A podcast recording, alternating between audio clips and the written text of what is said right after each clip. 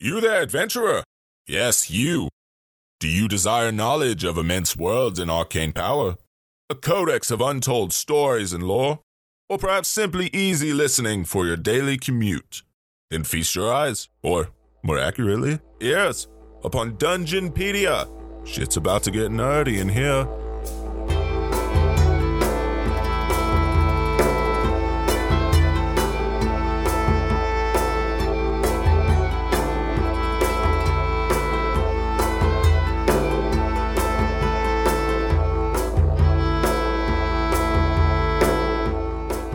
Hello, everyone, and welcome to Dungeonpedia, an exploration into the lore of Dungeons and Dragons. We're your hosts, Lou and Markel. Taylor Stanfield. And I'm Travis Peasley. And I have a little bit different of a uh, episode here.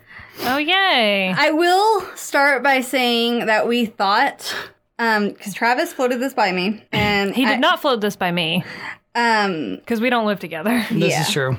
and I realized that sounded bitchier than I meant it to. Yeah, it's, it's- literally just because we don't live It's together. just easier for me to float stuff by Taylor because we I am often in uh, same if not close room. exactly.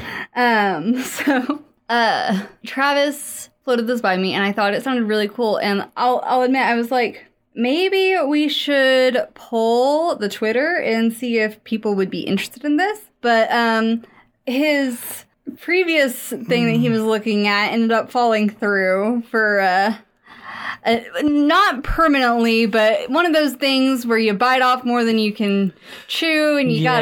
gotta push it back a little further you know stuff we've talked about before, before happening Yeah, Yeah. which it just I was like, yeah, I don't think I'm gonna get this done before we can record, so I scrapped it. and we got closer and closer to crunch time for research. So we just went ahead and did it.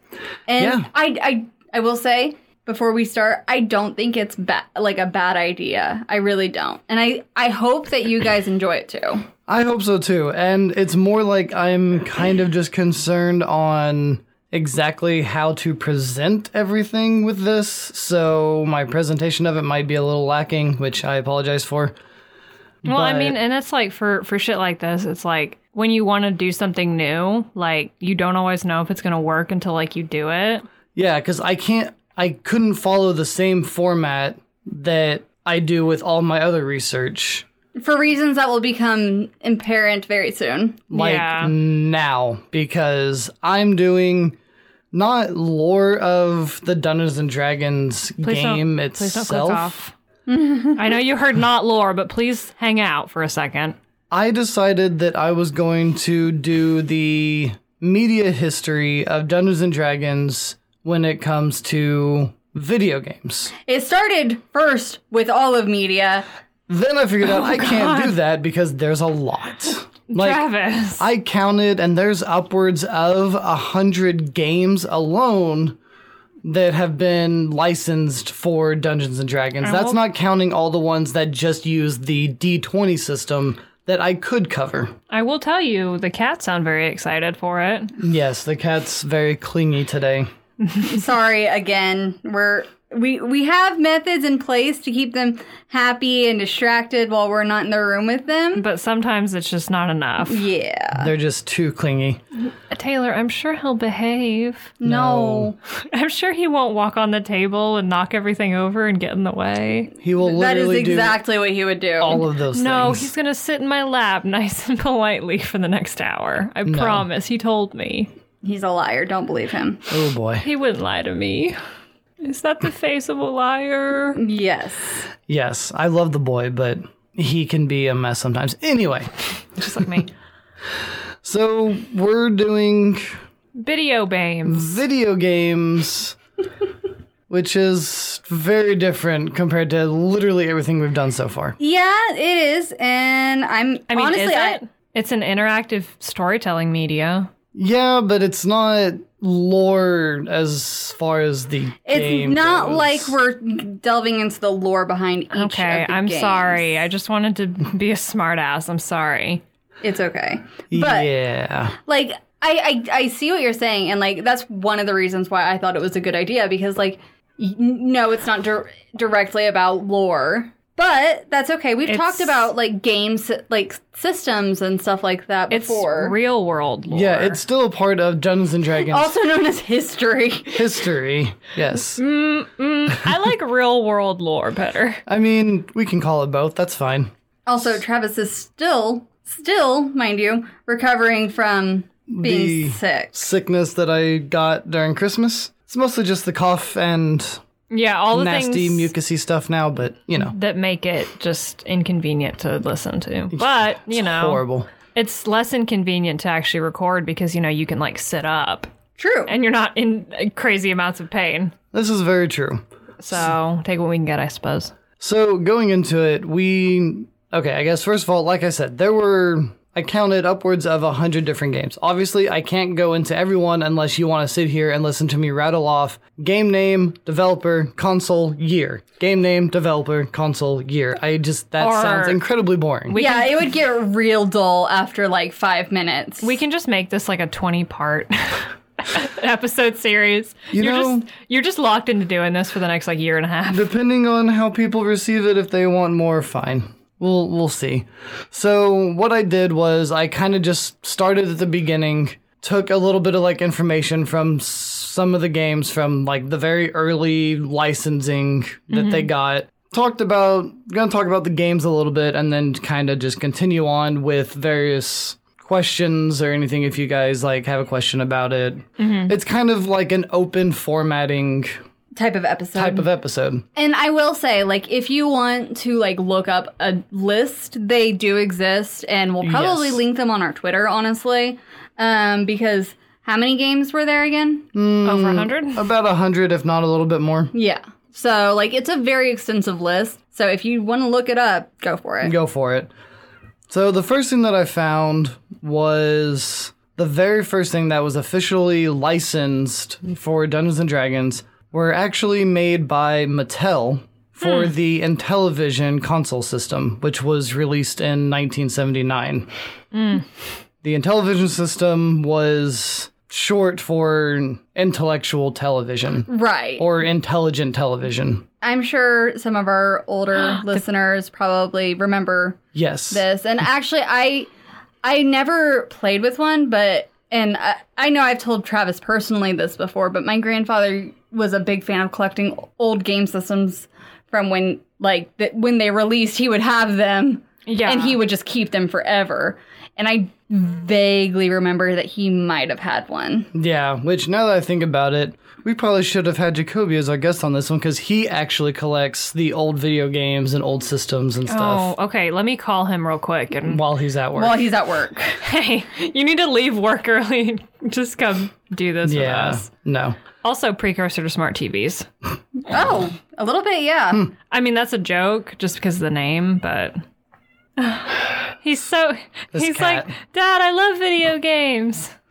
Anyway, Dad, tell me So- more about video games. The game was originally just called Advanced Dungeons and Dragons, and it was released in 1982. It was later changed to Advanced Dungeons and Dragons Cloudy Mountain because they then were releasing a sequel called Advanced Dungeons and Dragons Treasure of Tarman. Cool. it was a very i mean f- for as early as it was a very basic game yeah. both of them kind of ran off of sort of the same thing uh, the plot for the first one basically you navigated a series of randomly generated rooms and corridors trying to obtain various items like uh, keys to pass gates boats to pass rivers and access to get through forests So it was kind of like a pre roguelike roguelike. Kind of. Just if you died, you didn't start with anything, you just started over. Right. Uh, your main weapons were just arrows. Like you could pick up other smaller weapons, but it was mostly you shooting arrows and you could pick up more arrows. The whole goal was to gather two pieces of something that was called the Crown of Kings and restore it, Cool. which they were found at the Cloudy Mountains. Mm-hmm. And Makes both sense. pieces were protected by dragons. Cool. Yeah. I mean, you're With it. yeah. Yeah. Um, I would want to take this opportunity to pause and say that Travis immediately looked up this video game Oh, I did. and bought it off of eBay. I was curious because I was like, it's really old. I wonder if anyone's selling it. Turns out it's not that expensive. It was like 20 bucks and good condition. I was like, you know what? I don't even collect old video games, but I want this one because it's a piece of D&D history. And, well, you're listening Hey. to this. So, Be careful though. That's how like collecting obsessions start. that is, Oh, and I I'm know. Yeah. nervous. see Taylor, see that's what Taylor can have her miniatures and you can have old like pieces of D&D history. History. Yeah. Yeah. I mean, I was going to say old video games, but Jacoby already has old video games. And everyone knows two friends can't have the same collection. clearly. Yeah, yeah, no. And I have waifu statues if anyone's curious. I don't. Anyway, So, Treasure of Tormin was different in several ways, but the biggest was the fact that it was actually in first person view as Ooh. compared to Cloudy Mountain, which was like top Overhead. down. Yeah. right. When was uh, Treasure of Tarman released? Like 2D Zelda, kind of. Uh, Treasure of Tarmin, which now that I'm looking, I did not write it down. Give me a second. Well, I didn't write it down in this particular portion. portion of notes, so now I have to go back through and find whatever I did with that. s- Oh, wait, wait, wait. Was it like, was it like Doom? I, that's exactly what I. Actually, kind of. Yes! It actually was very similar to like Doom styled. like where you, um, you know what I mean? Like you're, you're in this, uh, screensaver Yeah. looking, you, y'all know what I'm talking about. Even if you don't know, you know. Yeah, even if you don't know, you know that screensaver where like it it pre-generates that and it like goes around until you run into like that one and then yeah that. Uh, Except Dungeons and 1983 was the Treasure of Tarmin. Oh, that's when Return of the Jedi came out. So this was was this the first? It couldn't have been the first first person, was it? game. No, uh, I don't think so. As a whole, no, I'm pretty sure it wasn't. For Dungeons and Dragons. Dungeons and though. Dragons, it was because this was literally the like second licensed game. Yeah. Yeah, But this one, your whole goal was instead of like traveling through the vast world of like rivers and forests and to the Cloudy mountains, Mountains. Yeah, you Yeah. were in a multi-layered dungeon. And the whole point was to get to the bottom of it to the Minotaur that was guarding the treasure of Tarmin. okay. I was gonna make a joke about a Minotaur, and then like that that was just what it actually was. Yep. Did it also feature Dwayne the Rock Johnson, like Doom, Uh, no. like the movie? No, okay. At least not that I'm aware of anyway. Dang. Oh well. That is kind of fun though. That's very innovative of them, I feel like. Yeah. That they made like this first like top down, you know, one and then they got to the second game and they were like, let's make it like first person. Yeah, and this one was first person in the sense that like you were looking at first person, the walls were like Your walls. coming like, you know, sliding behind you as you walk. Yeah, like that one point perspective kind of. Okay. So anyway, But these two games were only mentioned separately because they actually had nothing to do with like the settings, like the campaign settings or anything for Dungeons and Dragons. They were kind of like their own thing Thing. that were just licensed by. Dungeons and Dragons. Dungeons and Dragons. So the first one that actually dealt with settings and stuff was called Pool of Radiance. Oh, I've heard of this one. I don't know much about it, but I've heard the name. yeah. Um. Actually, when Travis began looking it up, he thought it was the first. I thought it was the first, and then I found out nope, it was the other two that were the technical first. But this one actually was a series. Started with the Pool of Radiance, which was in 1988. Then you had Curse of the Azure Bonds, 1989. Secret of the Silver Blades, 1990, and then The Pools of Darkness, 1991. And these were all set in the Forgotten Realms Yay! campaign setting. That's where Faerun is. That's my favorite. Yep. Uh, these were all developed by Strategic Simulations Inc. (SSI). Was that in any re- way related to TSR? Um, I believe they were related just in the sense that they were the first company that TSR licensed Okay. the game to. I didn't actually look into SSI like as far as it was founded by a war game enthusiast, I mean, surprise, surprise. right? Right. Hmm. What's the T on SSI? You know? Like, did did they have problems with like? Okay, they, they literally just entered a partnership and acquired a license with Okay. DSR. So Okay. So, not directly related to, but they had a pretty big partnership because they produced a lot of the early games for Dungeons and Dragons. well, that's pretty cool. Uh, they were for home computers, and Pool of Radiance was actually the only one that they ported to the NES a little bit later. Not actually sure why they didn't port the other ones, but Maybe they just didn't do Not well. as profitable. probably. yeah, like it probably at that point might have been more effort than it was worth. Yeah. sales wise. Also, the use of the word home computer is so charming. I Right. know. Remember, Um, remember those days, guys. The home computer Yeah. barely, but yes. and Yeah. this DOS and Yeah. oh, all the other fun things that involved that. I do remember them. You know, I Vaguely. all of our younger. Well, see, I say that. Do do any young people listen to this? Tweet us and tell us how old you are, and do your homework. Jesus. I mean, I'm just, I'm legitimately curious. I no, I know. I am too. we're gonna put a survey up. Go fill out your demographics. No, we're not, but. I, I am kind of curious if there's people who like legitimately don't remember that though. Like don't remember the family computer and like okay, you can go play on this for like 30 minutes, but then you have to, you know, stop Yeah. and then you're in the middle of playing and somebody makes a phone call. You And then know. it disconnects you. Yeah. Dial up. Oh man. Nostalgia. I got chills. So each game was a literal continuation of the last.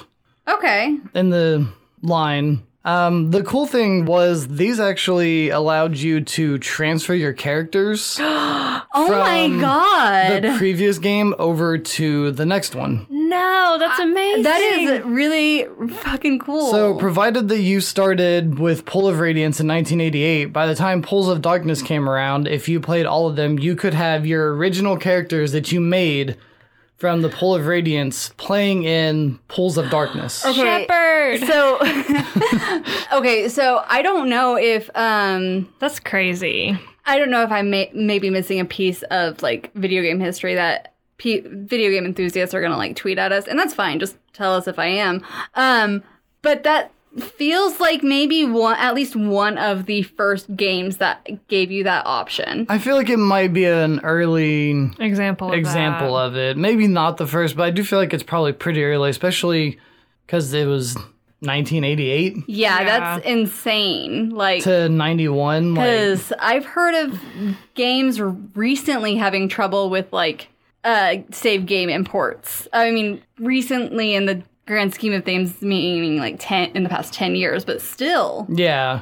So I thought that that was actually really cool, and they kept this ability for some of the future games as well. That's great. Yeah. Um, obviously, each game has a different plot line. Like they're continuations in the sense that take Pool of Radiance. You have the party that starts off in the city of Flan, and then in Curse of the Azure Bonds, it actually notes that the PCs are adventurers of great renown. Nice. Nice, nice. And then Secret of the Silver Blades, the party is summoned by desperate miners to help their town. That's really fucking cool. And then the Pools of Darkness has the party starting back in Flan for a diplomatic mission that turns into a whole like save Faerun from this evil sorcerer quest line Yada yada. thing. I love it. So that was actually kind of really cool. I didn't think that they even had the ability to implement that so early on, but Guys, all of these were actually like very well received by the community and by critics. They were pretty well liked, especially for early on games. Mm-hmm. Like SSI did a good job on them. good job, SSI. A plus. And then you had a game called Hillsfar. It's Hills far. it's literally spelled Hills Far. Interesting. Hills, comma, far. Yeah, just without the comma. These hills are far away. and they have eyes. and they're alive with music. It was another game made by SSI that was released in 1989, so kind of in conjecture with Curse of the Azure Bonds. It was actually released before Curse of the Azure Bonds, but it wasn't a part of that storyline. It was a whole separate game on its own. Yeah. Uh, but it still allowed you to transfer your characters from Pool of Radiance Okay. or it actually had the ability to allow you to transfer characters from Curse of the Azure Bonds had you played that one before playing this one. The only difference is the characters wouldn't keep their levels or items. Not same storyline or anything. You could keep your characters. It's just they go back to base level. They lose their items.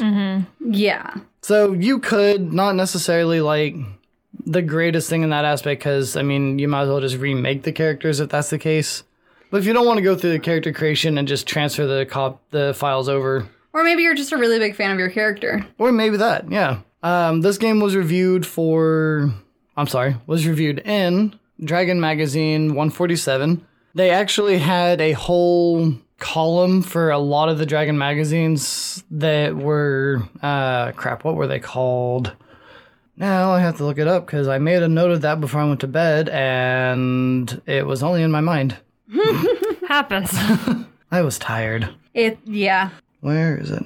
And just for like Lewin can remove this um, if she wants. Uh, personal Mm-hmm. stuff. Like keep in mind that Travis did all of this while also keeping an eye on me because he was worried about me being very sick. This is true too. Uh, they had a column called "The Role of Computers," where they basically reviewed a lot of computer games that were coming out at that time. Not specifically Dungeons and Dragons ones, just various ones. the role of computers. Oh my god. Jesus. I'm sorry. Um, they gave it a three out of five stars. Respectable. Uh, ex- it kind of just went into explaining that while it was not a sequel that everyone was waiting for, uh, it was still a very good game, and they recommended it if they if people wanted to use it to pass the time waiting for Curse of the Azure Bonds. Oh, so it was like it's not the sequel that we were all wanting, but it's still really good. Play it while you wait for the sequel. Hey, you know what? That's a lot kinder and a lot like more respectable than a lot of video game reviews th- that Yeah. disappoint uh fucking today. Like that's true. So I uh, have a question for you two. No. yes. This was released in 1989. How much do you think it cost? One million dollars. Um, Like at the time, I'll go with you know what? I'm going to highball it just because I know that video games didn't used to cost as much although I don't have proper figures in my head. Mhm. I'm going to go with $30. one dollar. Price is right rules. Price is Right rules. Taylor still wins Yay! Oh dang. Oh no. because it was actually 39.95 Okay, when it you're- released. Okay, you know what? I should have said my actual guess because my actual guess in my brain was forty dollars, but I You decided. still would have gone over. Price is right rules. oh fuck! I still Yeah. won a lot, but I wanted to make a joke. I would have been like, kind of mm, whatever. I just want everyone to know I was right. Nope. You you're the one who yelled "Price is Right" rules. Yeah, I was foiled by my own rules. Damn it. So the next one that I uh, pulled up was called Champions of Kryn, which I believe we've mentioned Kryn a little bit. I don't think we have. pressure. I know who has though. Okay, well, maybe it was just I've come across the name in my research thing because I recognized it. I don't know a whole lot about it, but I did recognize the name. But um, another SSI title. Uh, It was the first of a three part series for the Dragonlance campaign setting. Ooh, ah, Oohs and ahs all around. Thank you. Oh. Was it like Kryn, like K R Y N the N. Kryn dynasty? That's from Critical Role.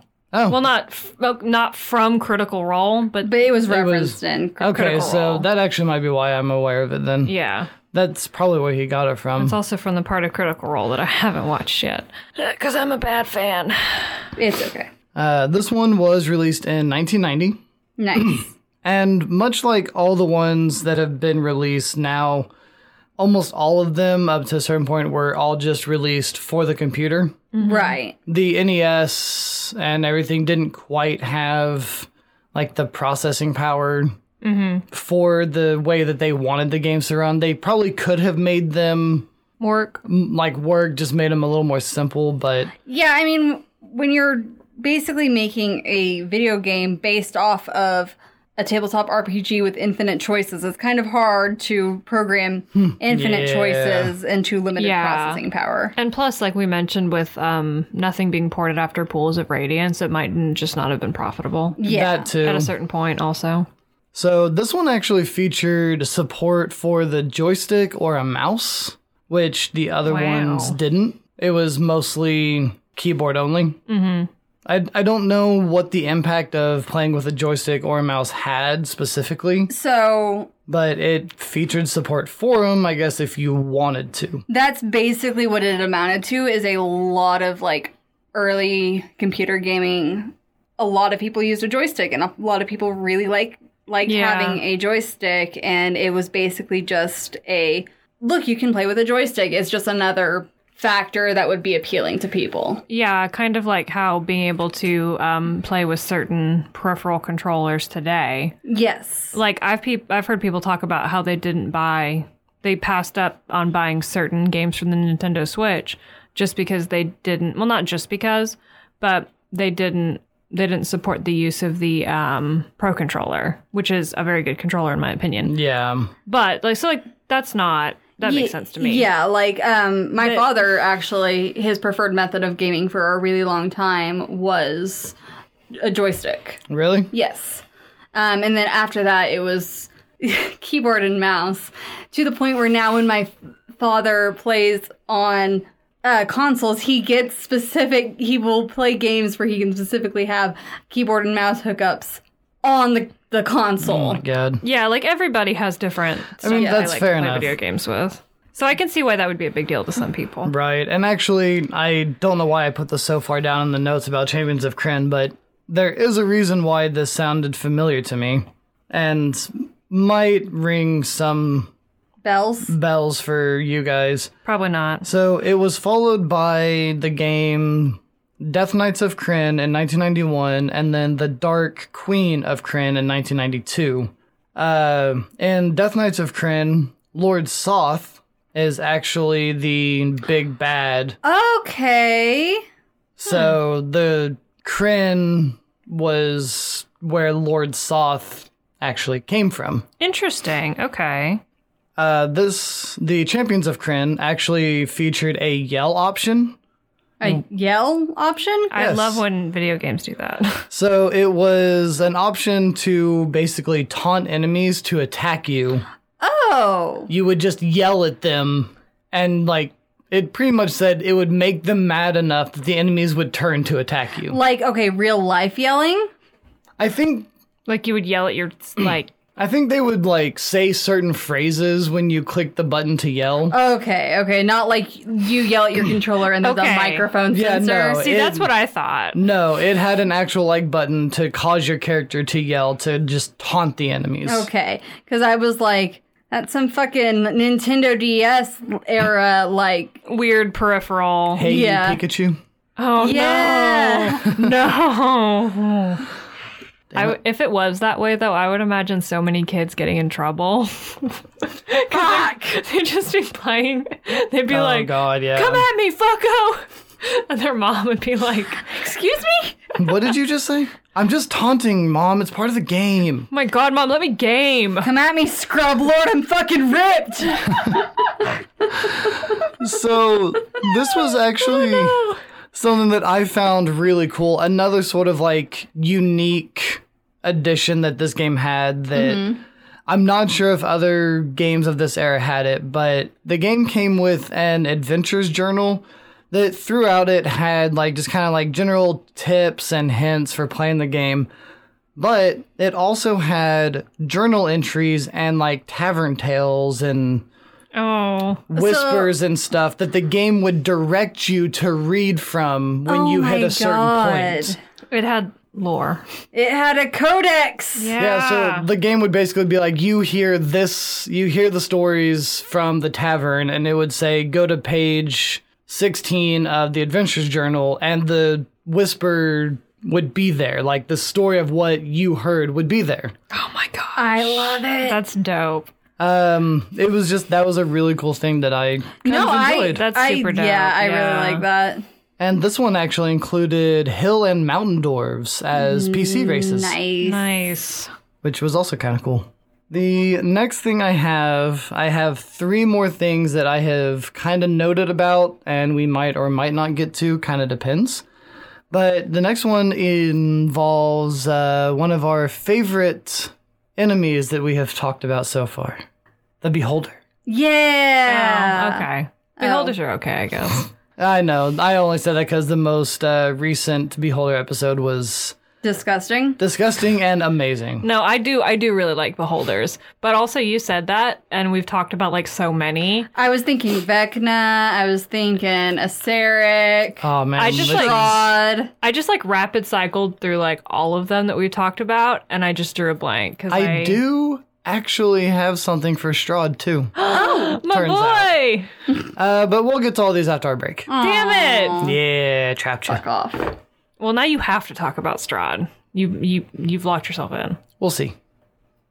Hey everybody, thank you for listening to this very different episode. Yeah, I, I mean I'm enjoying it so Me too. far. this game enriched history enriched Real life episode. lore. Real life A lore. real life lore podcast.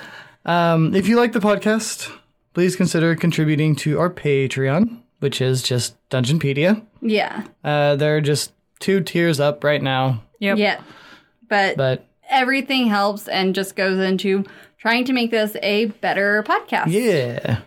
Sorry, we do have to interrupt everything as always. Yeah. Yeah. Um, but if you're interested, real quick, we do have our actual play podcast. It's called Projectile Dysfunction. Features us and our friend Jacoby, and you can follow the Twitter for that one at Projectile Cast. You can also follow us on Twitter for Dungeonpedia things at Dungeonpedia. We also have an Instagram under the same name. And uh, for any episode suggestions or feedback, which we would really particularly appreciate on this episode, you can email us at dungeonpedia.podcast at gmail.com. Yes, please give us feedback on this episode, if anything In particular, this in one. particular. I mean, feedback in general is nice. Yes. But since we're doing something a little different this time, we'd like to hear what you guys think. if you haven't already, you can subscribe wherever you can subscribe to a podcast, to this one, and you will get notifications on new episodes. And it's also just a handy little directory to have all of our podcasts in one, or all of our podcast episodes in one place. Yeah, it's useful. Yes, and on some of those, you can rate and review us, which we would so appreciate, especially on iTunes. We've already gotten several, and they like make me cry. They're, Actually, they're so lovely. They yeah. are so lovely. I I cry every day. occasionally go and read them again just because I can. and sometimes it feels good. It does feel good. It- It's weird. It feels good to be appreciated and have Validated. people enjoy the things that you create. It's weird. I wonder why that is. So thank you to everyone who has already done so, and if you haven't and you wish to, we also wish that you, do. Yes, Yeah. and also if you have a friend that you think would enjoy this, or you think would just Maybe enjoy benefit from this having knowledge. this knowledge, tell them about it. Spread the word. Yeah, that's gonna help us probably more than anything else, honestly. Yep, for Yeah. sure. Word of mouth is very powerful, and we will use it as much as we can. Yes. Almost as much as we use the song Blacksmith by Alexander Nakarada because that's our intro and outro song. Almost as much. Almost as much. Almost as much. Because we do use that twice. Twice an episode. Twice an episode. So thank you, Alexander. Yes. But until, you know, the end of the episode when you hear the When you'll hear that again. and where we will all be thanking him for the beautiful sounds. Let's get back to the podcast. Yes, I have more to tell. Okay. So, All right. All yeah, right. Yeah. All right. Tell So- us more. Eye of the Beholder. I do remember the first time we stumbled upon this because it was playing in our living room. Yes, I had come across it in something I was researching probably during the first Beholder episode, and I found the videos of people playing it. So I wanted to look at it to see what it was like. It's old, but looked kind of fun. Uh, this one was actually developed by Westwood Associates and then published by SSI. Okay. So SSI still published it, it was just developed by a different company. Not uncommon. Yeah, not uncommon. Yeah, that makes sense. It was published in 1991.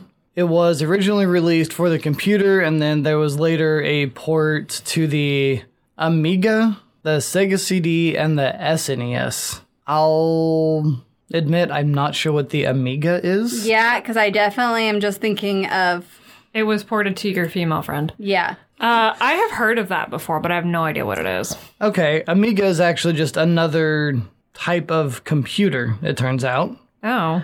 It's a type of personal computer introduced by Commodore in 1985. Okay. So it's just another brand of computer. Okay. Good to know, I Fair guess. enough. I, I'm not sure why they specifically. They wanted it to be your friend. Yeah. They gave it a Amiga. different they gave it a different name so it sounded like friendlier. Like this computer is your friend. yeah. My computer is my friend. Um, like a lot of other games so far, it is a part of a trilogy. You had the Eye of the Beholder, Eye of the Beholder 2, The Legend of Dark Moon, and then Eye of the Beholder 3, Assault on Myth Draenor. Okay. Um, Forgotten Realms campaign setting, and it actually starts off in Waterdeep.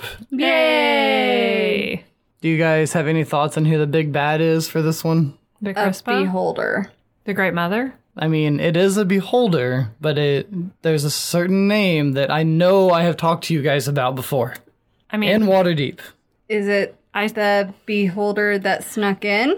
Oh, I forget. That his name was a name. yeah, his name was the name that we haven't. T- but that was like episode nine. Xanathar. Thank Xanathar. You know, Oh, the he wrote leader of the- the Thieves Guild that lived in Yeah. the sewers and below. And, and also, he did also uh, Xanathar's Guide to Everything. yeah, a guide to everything. yeah.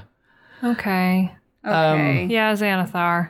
that guy. Hey, Yeah. points to me for remembering a name though. I mean, The, true. the Crispa is a The Crispa. That is Crispa. a very crisp name. She is a prominent beholder, so like props to me for remembering. yes. True. They were also pretty well received. Oh, I sorry, I actually forgot. Um, Champions of Kren. I don't actually think I told you the initial cost of that game when it came Mm-hmm. out Dollars. was actually forty nine ninety five. Dang. Damn. So it actually increased. I Dang. just saw that and was like, oh, I skipped over that. But uh, part one and two were reviewed in Dragon Magazine. So Eye of the Beholder and then The Legend of Dark Moon, mm-hmm. respectively, 171 and then 179 Dragon Magazine issues. Mm-hmm. They both received five star ratings. Ooh. Like everyone Glowing. Mm-hmm. loved Eye of the Beholder games. Loved the first two anyway. Uh oh. Yeah. Oh no. Oh no. Um, so they're all based on at this point in time Advanced Dungeons and Dragons Second Edition. Right. There was software publishers. Wow, software Publishers. Take it again. talking is hard. Software Publishers Association released a newsletter in April 1991 with a list of like the top MS DOS games, and Eye of the Beholder was number one. Nice. And this is unfortunately the last time that any game from SSI would make the number one rating. Oh no. they kind of didn't go downhill completely after this, but They didn't crash and burn, but it was like a slow decline. yeah, it was like maybe. Um, a slow decline. Okay. There were 12 beholder bonuses in the first game that you could access by completing like a special activity or a series of special activities. Oh, I love bonuses. I didn't even look to see what the bonuses were, but I was like, I kind of want to keep that a secret, like to myself. Mm-hmm. Not that I really plan on playing the game, but if I ever do, So then you like get one and you're like, whoa. Yep. The That's what that difficulty with these came in the sense that you had a party of four, but when you were fighting, it was real time. Huh. Like it was you had Not to turn based. it was not turn based. You had to like click on the portrait of one character, click the attack, click on another, click on the attack, click Oh, on another, find a spell. Oh, Oh no no no no no. All Hmm. the while, the enemies are either still approaching you or attacking you all at the same time. Was it like an ATB kind of thing? ATB? Well, like like with an ATB gauge, active time battle. Like I'm thinking very um like Final Fantasy VIII is my vision of that because you know like the the enemies could move and attack while you were selecting your attacks. So even though you went like you know here's Squall's action, Yeah. you know like it's it's Yeah, still, it was they're still not. attacking you. Yeah, it was. Yeah, they would still attack you when you were clicking through frantically I all of mean- your characters to attack. That's what I am gonna assume. it Yeah, was like probably probably. was like uh, some of those mid Final Fantasy games. I love Final Fantasy. They are good games. I, I you know what? I went like almost forty minutes without referencing Final Fantasy. Though, be proud of me. I am. Thank you. Um, So by the time the assault of Myth Draenor came out, Westwood had been taken over by another company. So that one was developed and published in house by SSI. That one, however, Oh no, was not received as well as the first two. was it like actually bad? It was pretty bad. Oh no. Um, the Dragon magazine did not review this one in any of their issues. Oh. Ooh, it was so bad they didn't even review it. Yeah, uh, there was a review from GameSpy that I found where they said it was, and quote, oh no. Uh oh. a classic example of a company churning out a quick sequel to a good game and simply not giving it the love and care it really deserves. Oh, I have so many opinions. I'm going to keep them to myself. GameSpy also said that one of the biggest flaws was allowing people to transfer their characters from other games because this one, like when you did, it made the game too easy. They didn't like Okay. properly Scale Balance it. it. scale it or balance it to Reflect. Reflect. reflect if people did that. Oh, okay. So, like, at that point, like, yeah, I got attached to my character, but what's the fucking point now? If your character is just in this new environment, just wasting, Just fucking wrecking everything. everything. Yeah. It didn't feature auto mapping, which was a pretty big deal because the maps in it were like pretty massive. So, as you were exploring, the game wasn't auto mapping where you had been. You basically, if you wanted to map it, either needed a photographic memory or you needed to have like graph paper sitting next to you while playing it, drawing the map yourself. I mean, And I- I'm not saying that that wouldn't be fun, in some other game, but you maybe. and you would need to market that, like Yeah. as saying this is a feature. Yeah, this is a feature, not something that actively could inhibit your enjoyment. Because I feel like that is, like, let's be honest, that's realistic. But since it was such a stark change from the auto mapping of the previous two games, and like Taylor said, if you're going to do that because you think it's cool, because it would be kind of cool in some video games, you market that as like part of it. And then you Right. and then you put some graphing paper in the in the, release. Right? Yeah, like, it's like here's the- a bundle of graphing paper for you, here's a pencil, go nuts. Or there's like a coupon on it. like, you get $1 off this pack of this brand graph paper. Hell yeah. Um, the other thing was the graphics were actually worse than the previous games. Oh no! Like the graphics suffered and it just got worse. It wasn't great. Also, I have some opinions about that, but I'm gonna keep them to myself. There was a review from the Computer Gaming World magazine in 1993 that basically reading through it just ended up saying, you know, they made the good improvements that people had asked for from the previous games, but At the, cost of everything else. At the cost of everything else, like they said, the interior was pulled almost directly from the previous games with very little, if any, changes. Mm. So you were like looking at the same like interior stuff as you were in the last two games with minor changes. Opinions. It was it was bad. oh man. So basically, it was like fourth edition. Yeah. Like they did some cool stuff that some people wanted, but then they changed a lot of a other lot things of that other nobody bad was things. the fourth edition of video games. that nobody else asked for. No, It I think was we're I bad. think we're presently in the fourth edition of video games.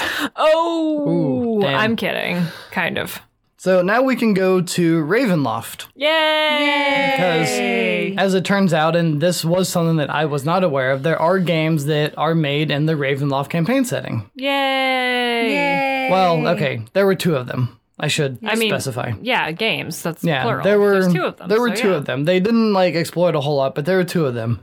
You had Ravenloft, Strahd's Possession, which was 1994, and then Ravenloft, Stone Prophet, which was 1995. Stone Prophet. Stone Oh Prophet, Okay, just make not sure. stoned. Stone Prophet. Okay, I thought it was. I knew there wouldn't be, but it sounded a little bit like you- Yeah. Yeah, I just wanted to make sure. I see. What's funny is I heard Stones Prophet, like the Stones Prophet, and I'm like, oh, oh, I'm going to okay. blame the constant congestion here for that. Okay, that's But also the stoned prophet.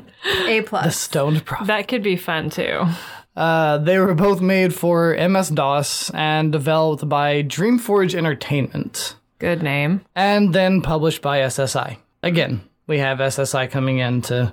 Why does that sound? Oh, SSRI. That's why. Yeah, it sounded really familiar to me too. And then yeah, And then I remembered. it's a very common class of drug.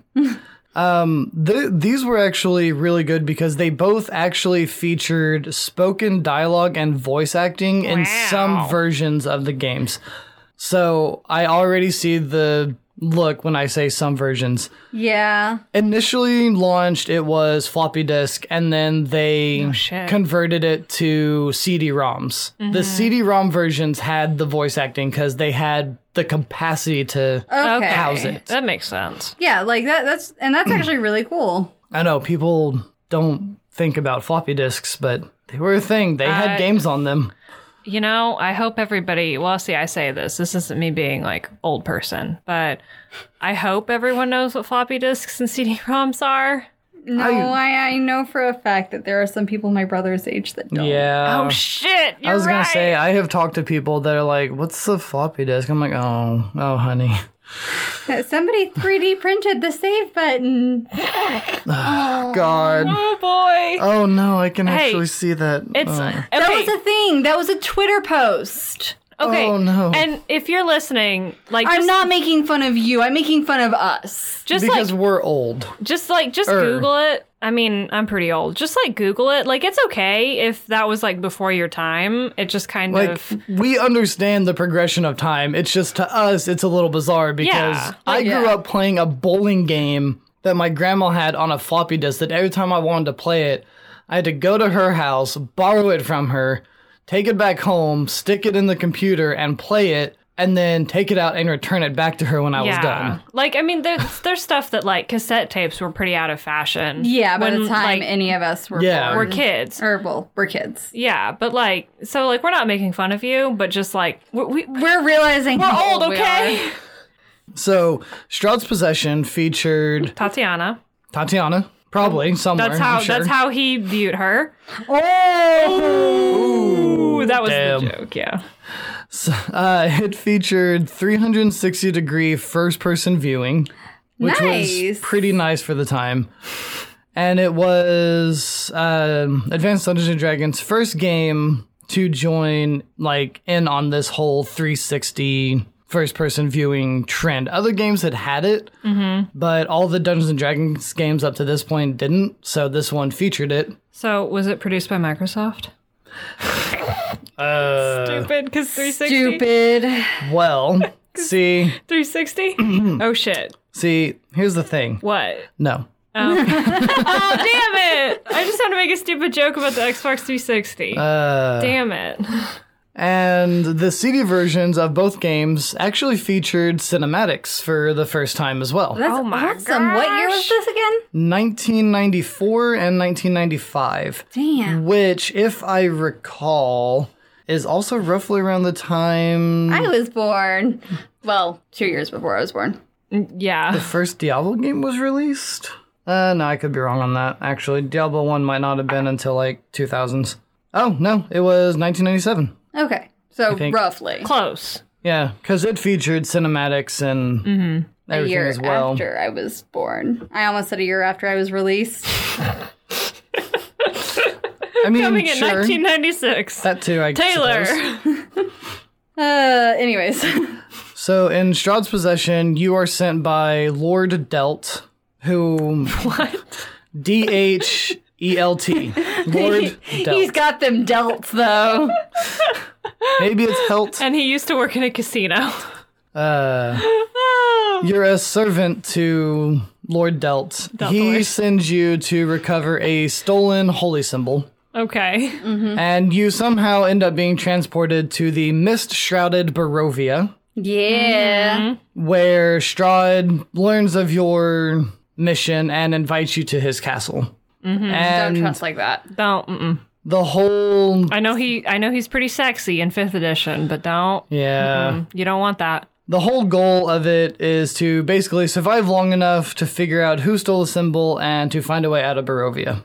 Yeah. That's basically the whole sort of that one. That actually feels like it would be uh, a different level of like module in Ravenloft, or not module, but like actual campaign. Because we played um, the Murder House, Mm-hmm. Yeah. The like prequel to the the prequel to basically like that would be your introductory Yeah. into Barovia. But that sounds like something that could be a different introductory, not lower level, because it sounds like you have a possibility of actually tangling with Strahd. But that sounds like just a straight campaign setting. Yeah. A little bit. interpreted into a video game. Uh, it probably was. I mean, a lot of these games, like the storylines behind them, were actually written by TSR game designers, like content designers. So they have that similar feel like you would if you were playing the tabletop game. Yeah. The thing with these games is the combat system was a little buggy. Um, it featured the whole like point and click to attack something, and your party would auto attack from left to right.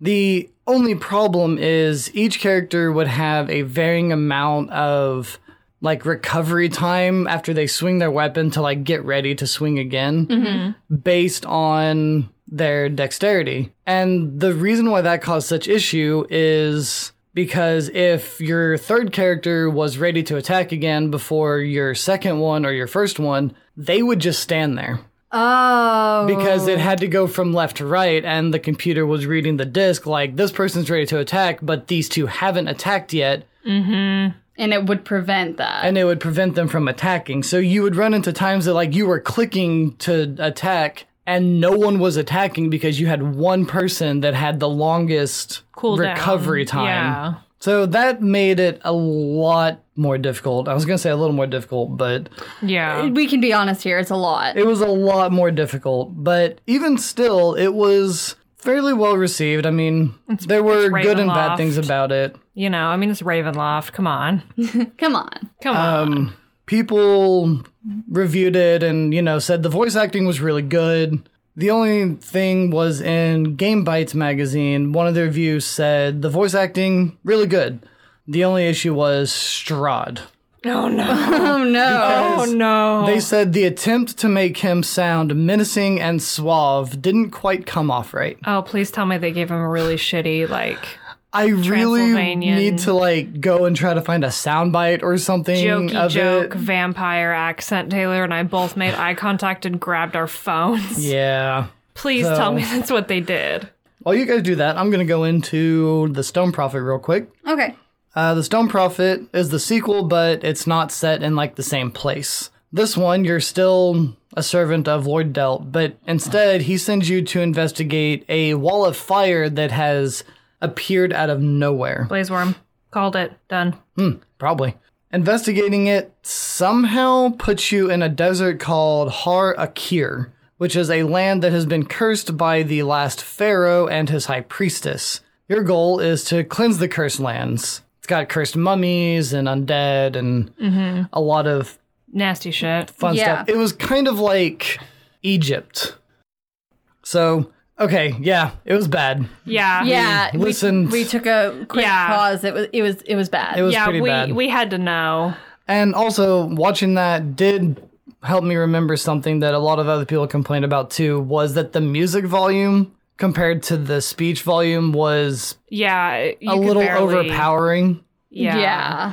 So that was just another slight issue. But still, all in all, both of the games received like mass majority Praise. praise. Yeah, and like the skipping around that I had to do to find the actual like introduction to Strahd, like the game looked pretty fun. Yeah. It looked good. It just. Yeah, it was featured in the top 10 RPG games for the computer from PC Zone magazine. So they were still pretty good. Yeah, Nice. Uh, in 1996, there was a me. there was a you. And there was also a Taylor. There was also Mm-hmm. a Taylor, but there was also the AD&D Masterpiece Collection, which these games were both featured in. nice. It was a collection of I think like five or six of the previous games all in one. Nice. So I realize that uh, we're kind of getting close on our time here, but the last thing that I yeah, had, it's fine. the last thing I had written down here was for Neverwinter Nights. Yay! Um, I did skip a little bit ahead in the timeline of games being released to kind of get to Neverwinter Nights. That's okay because you made me very happy. So, uh, initially, when I first think of Neverwinter Nights, obviously I think of BioWare's. Oh, God, what was it like? There's like BioWare. 15 games that BioWare released for it or something that have various Neverwinter Nights and something, something, something. Yeah. Yeah, yeah, yeah. Subtitles. And while that's not wrong, there is actually still a Neverwinter Nights that was released before BioWare got to it that I didn't know of. So it was published in 1991. It was an MMORPG. what? Yeah. Uh, it was published by SSI, Stormfront Studios, and AOL. Huh? That's an interesting. Hmm. America Online. It's the same AOL everyone is thinking. That's an interesting combo. I, I don't- don't think it's the same Stormfront that some people might be thinking. Yeah, it, I'm gonna go with it's not. Yeah. Yeah. That's an interesting concoction, though. It was weird, yeah. It was just it was strange. but can I say, like, a true, like, D&D styled MMO sounds fucking great. Yes. and it was actually very well received. It was the first multiplayer online RPG game that actually had graphics to display instead of just like text based. Wow. Because apparently there were a lot of MMORPGs that were just text based. yeah, which, like, text-based games can be a lot of fun. Yeah. Right. Um That's crazy. This one actually had graphics to it. It used the Goldbox engine, which I know I didn't cover earlier. The Goldbox engine is basically what like Pull of Radiance games had. It was that engine that uh, SSI used for like most of their games after that. yeah. That they just called it the Goldbox engine, but it was from 1991 to 1997 because in July of 1997, AOL shut down the servers. Oh, rest in peace. They followed this with announcing that they would be launching a new games channel called World Play. I'm sorry. In what year was this again? 1997. And my understanding of like this games channel, because I could not find a whole lot about it, is that it was kind of like they had a lot of games that you could play from one location, like one server. I guess you could pick different games to play on, like their own game channel, kind of like Steam. Okay. But Neverwinter Nights was not going to be added to the list because it was out of date and the graphics were failing behind all the upcoming ones. And I I will say from my experience, you never say that to gamers about a cult classic. yeah. Also, I kind of feel like they missed out on a huge ability to like earn a lot of money Yeah. Yeah. because World Play was going to cost $2 an hour to play on any of the games. Excuse the Oh my fuck out of God. me. Can you imagine having to pay $2 an hour to play an MMORPG? Can you imagine all the dedicated ones that would pay that? I don't even play MMOs for free. Like, no shade. I just I'm not. I'll be uh, honest. I would have probably done that when I first started playing World of Warcraft. I In my loved- gaming days, I probably would have. Too. I loved the game so much that I was like, yeah, I would have probably went, okay, $2 an hour, sure, I'll budget like $80 a month for this. Fuck it. Well, and also I'm just thinking of a few summers ago when I played Mass Effect for like 16 hours every day, and I'm like, I don't want to pay two dollars an hour to play a video game. I would go broke. Uh, we work with a guy who, and I'm not gonna s- say names, I'm not gonna call him out, but he was recently like, I don't even want to think about the amount of money that I have spent on World of Warcraft. I don't want to think about the amount of money I spent on World know of what? Warcraft. Yeah. Eh, We we all know somebody who would have volun- who would have gone along with this. See, the more I'm thinking about it, the more I'm like, I would play. I would pay two dollars an hour to play some video games. yeah. I'm just not a huge fan of MMOs because I hate interacting with other people. So which is why I feel like they lost out on a pretty big profit because people would have done it. At that point, I believe they said that during like their peak hours, Neverwinter Nights had what was it like 2,000 players online. Oh my god. So It's you know, back $4,000 in an hour. the That's ear- four thousand dollars an hour. back in yeah early. mean, that's if they would have 90s, charged for- early late Yeah. nineties. That's so the 90s. Yeah, um, yeah, the nineties. With the exception of the mid 90s. No one was really playing it in the mid 90s. Nah. That would have been a lot of money. Yeah. Just saying. Saying. Whoa. Travis, we didn't plan that. That just Hmm. didn't. happened. Uh, BioWare got the rights to Neverwinter Nights Yay. pretty much after AOL said we're done with it. And their series started to come out in 2002, which was for the computer, you know, Windows, Mac, uh, Mac, and Linux. I just mixed Mac and Linux together to form Macs. Max. Windows, The Mac, greatest collaboration of the century. and Linux. And all of those games, from my understanding, even now, have almost always been well received. It's time for Taylor's opinion. it's always time for Taylor's So opinion. hold that thought. No. Real quick before we go into Taylor's opinion corner, just wanted to get this out there. When it was released, like the first one, it was released with a campaign that could be played either single player or multiplayer. It had the Aurora toolset, which was the engine that the game ran off of, that was released with it that you could use to create custom content.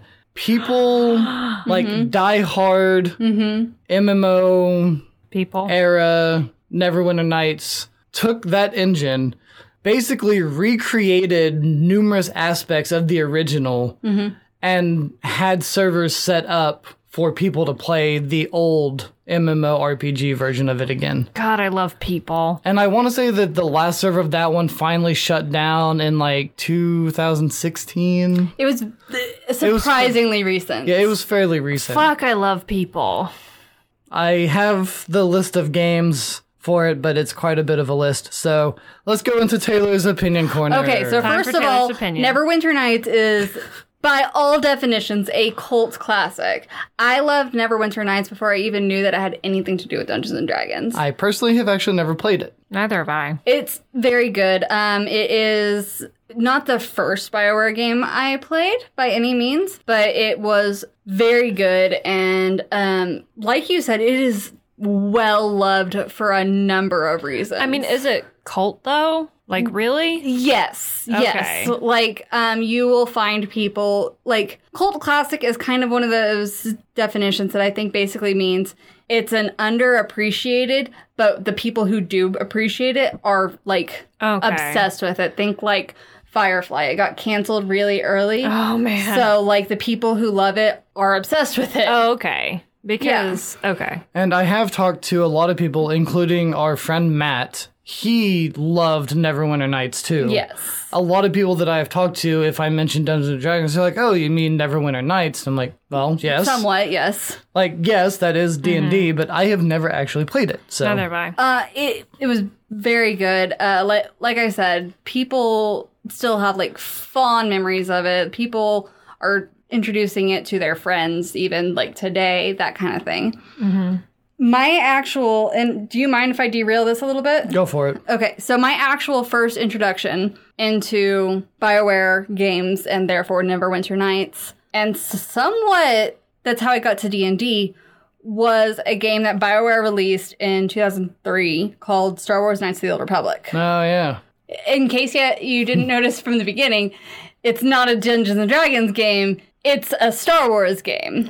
Yeah, but- if the title didn't give it away. it is based off of the D20 system. Yes, because of the open gaming license and everything else, Star Wars began to utilize the D20 system for their own role playing games and then for their role playing video games. And um, the, the D20 system basically um, inspired like all of these amazing games, like once it became an open license. And um, so I played Star Wars Knights of the Old Republic fucking extensively. That's actually probably the game that got me into gaming. So Yeah. actually, since you mentioned that, and I knew you were going to mention it, which is why I have this little note here.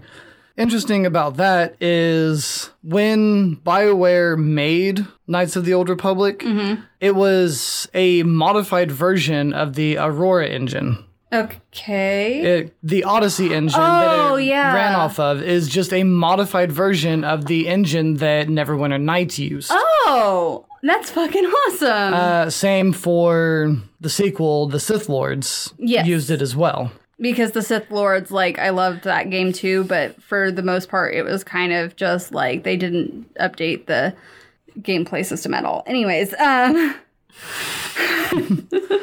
Bioware also used the well, they used Neverwinter Nights and its toolset as well to develop the initial like prototypes and mock-ups of various like areas and scenarios for Dragon Age Origins as well. Oh boy. yeah, So Oh, boy. like they took this Aurora engine when they made Neverwinter Nights and as they've released multiple like titles, Mm-hmm. they've That- used a modified version of this engine for a lot of them. which is fucking awesome.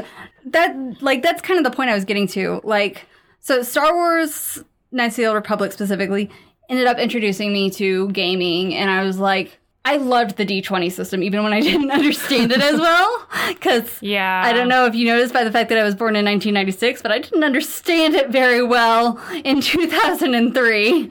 I mean, I played KOTOR when I was like, well, part of KOTOR. I haven't finished it. When I was like 20, and I struggled But immensely. so, but I I fell in love with the way it was laid out as much as I could. That I remember as like a fucking 10-year-old playing through the game again and again and again thinking, "Why can't every game be like this?" yeah. Also, Um, I still haven't finished KOTOR. I'm sorry, Taylor. it's okay. It's not okay. And then I played 3.5 edition, and I later got Travis to play KOTOR, and he was looking at it, and we're like, oh my god, this is just 3.5. Yeah, a lot of the rules that they use, especially for like dual wielding and like double attacks and a lot of defense and stuff, is 3.5 rules, Yeah, Yeah. like to a T. basically. Uh, but yeah. Anyways, that's neither here nor there. The point I was actually getting to was this has made me wonder how many games that have just been so inspired by Dungeons and Dragons, and specifically the D20 system, that like wouldn't exist without this. Yeah, exactly. Uh, It's been very influential to a lot Video of games. video games. Yeah. I It remember we changed the course of it, basically. Yeah, we played Divinity. Uh, Divinity, Divinity Original Sin, Pathfinder Kingmaker. I mean, obviously, Mm-hmm. Right. just It's in the because name, it's yeah. Pathfinder. but like um, all these games that we've recently played that are like D20 based. Yep. And I guarantee you, if thank you guys, if you stuck around and listened, um, there are people listening who probably have their own favorite game that like either they know or they don't know is D20 based. yeah. I actually tried looking for a list, but I couldn't find one. Yeah, we might have to do a little bit more of a Extensive extensive, search. search. to try to find it because I was like, we're trying to find something just a little Broad, more Like- broad than just Dungeons and Dragons games. yeah, Yeah, and 'cause we were that's trying to do it just easier. like what an hour or so before starting this recording. Yeah. So But either way, we wouldn't have had time to go into that all that anyways. The whole point Right. is like, I fucking love Dungeons and Dragons.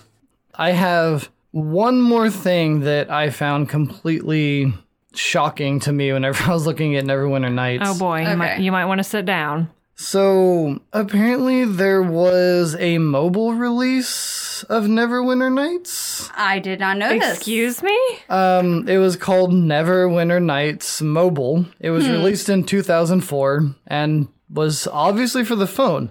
I see you both looking at your phones and gonna go look it up. Let me stop you Okay. It's the Play Store. because that one I found no other information on. just the fact that it existed Yes, there is, however, which you're about to find the Neverwinter Nights Enhanced Edition that Nine is ninety nine. Ten dollars. It was released December fourth, twenty eighteen. It's on the Google Play Market. It's on iPhone. I don't remember what the hell that store is called. The Apple Store. the apple yeah, store that. It was developed by Beamdog, Nice name. It's rated E10 for age 10 and up. Yeah, this, this episode is not sponsored. not at all. I just literally have it open and I'm looking at it. but it's also, I believe, on Steam as well. But I find it hard to believe that there's a game on a mobile device that, and they say this if you look at it, has 100 plus hours of Dungeons and Dragons adventures on this mobile game. I can't imagine playing a game on my phone that much, in all honesty. I can't ever get too far into mobile games. I'll start playing them and then I'll forget. Taylor and I are both making faces because Yeah. we're the opposite. And I know that people can. I just couldn't do it. Now, the fact that I spent ten dollars on it, if I was gonna buy it to play it, I would, Would probably, probably, make yeah. a point to do it. But And I know lots of people who who do like even way more than me. I've I mean, okay, I'll admit that I've spent some money on Pokemon Go, I have Yeah. to. I have also recently. but like uh, I've heard of people pouring like tons of time and money into mobile games. So I mean, that's not surprising. Yeah, Them- it's just I don't know. I I the have such a microtransactions. such a hard time like thinking of playing a D twenty system based game or Dungeons and Dragons TSR licensed game on my phone. First of all, my phone would probably die way too much because I would be playing it too often. Probably. uh, secondly, I would not get any of my research done and that's the biggest crime here. or my Yeah. planning done for that matter. That's actually a bigger crime. Yeah. yeah. But that's all I have for this particular Topic. topic episode. Video game. I guess again, it depends on if this is received well and people want to hear more of the gaming history behind Dungeons and Dragons. Fantastic! I will go back through and do it again because I found a lot of stuff I didn't know about. how, many, how many true gamers are listening? Let us know. Oh, please don't, don't, don't, don't call people out like that. That's not good. hey, it's a well known fact that 9 out of 10 gamers are gamers. Sorry. Can't handle facts. So, anyway, um, if you didn't like this episode, I mean, That's fair. That's fair. Let us know that too, because I mean, then we'll just make sure Travis never does it again. yeah. Well, that for one, and for two, we'll keep that in mind going forward. If we find other things that might be of the similar vein, like Travis said at the beginning, all media. Which Yeah. there have been various TV shows and movies. There's actually a movie in the making right now that's supposed Yeah. to come out next year for I Dungeons and don't Dragons. know if any of y'all knew that. yeah.